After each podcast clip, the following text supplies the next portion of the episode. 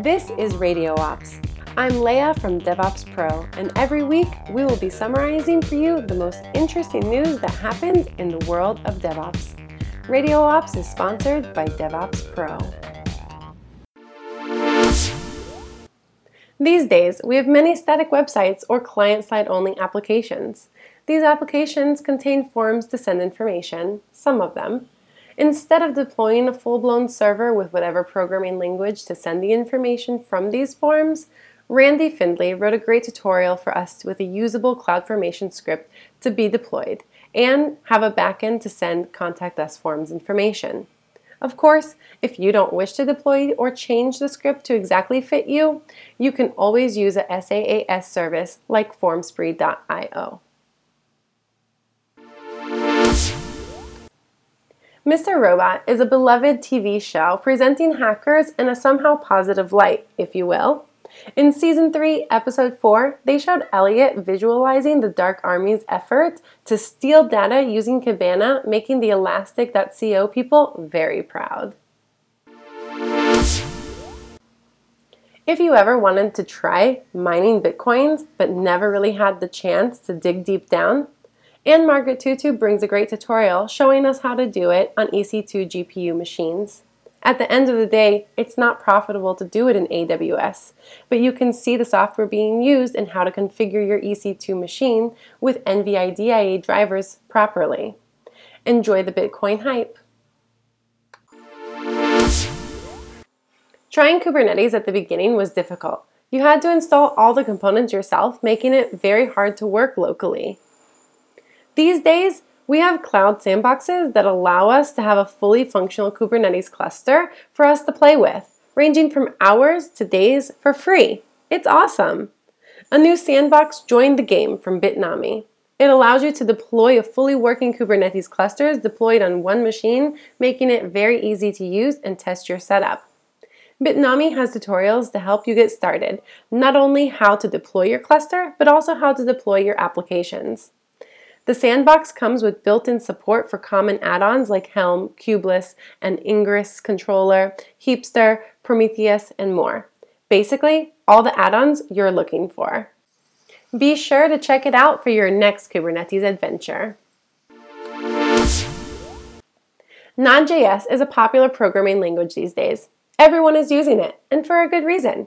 It brings good performance. Many libraries to use for your needs and the development time is fast, so you can see results very quickly.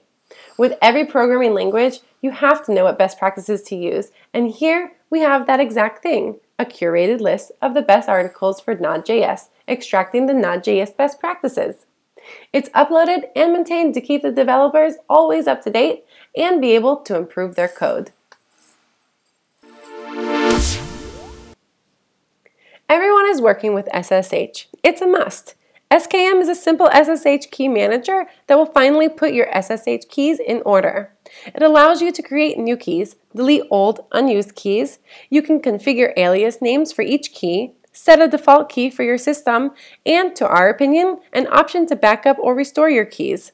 Written in Go and easily installable using GoGet or Homebrew, and you're ready to go. WebSockets is being widely used by many applications and usually for high scale applications. WebSockets is a bidirectional way to deliver messages very fast. It works by creating an open connection to the server that allows the message to be sent and received very fast since there is no need to do any HTTP handshake every time a request is being made. Still, in today's environment, we need to test all parts of our applications, even the WebSockets. That's why we have the WebSockets Director to help us with it. It's a CLI application written in Ruby that by creating scenarios, we can test any WebSocket server sending and receiving messages. You can use it to stimulate multiple clients and create a load on your WebSocket server. Testing our infrastructure is hard at times. We have tools to test even before we have provisioned anything. The Docker Spec gem is a wrapper that allows us to use RSpec, ServerSpec, Infrataster, and Capybara tests against Docker files or Docker images easily.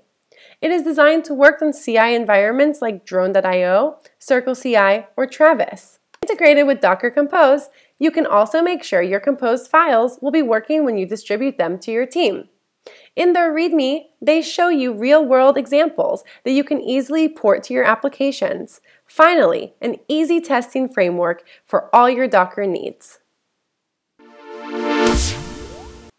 Our last tool for this show is a Kubernetes Ingress Controller. An Ingress Controller is a collection of rules that allows inbound connections to reach the cluster services. By that, it exposes the Kubernetes services to the world. There are many examples of Kubernetes Ingress Controller based on known load balancers like Nginx, Traefik, and more. Today, we're getting a new addition. Voyager is a HA proxy backed secured L7 and L4 Ingress controller for Kubernetes.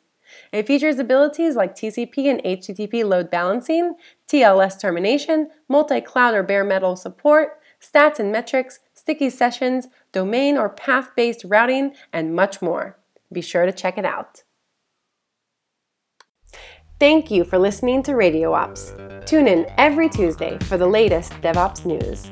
If you have any stories you would like to share with us, feel free to email us at radioops at devopspro.co.uk.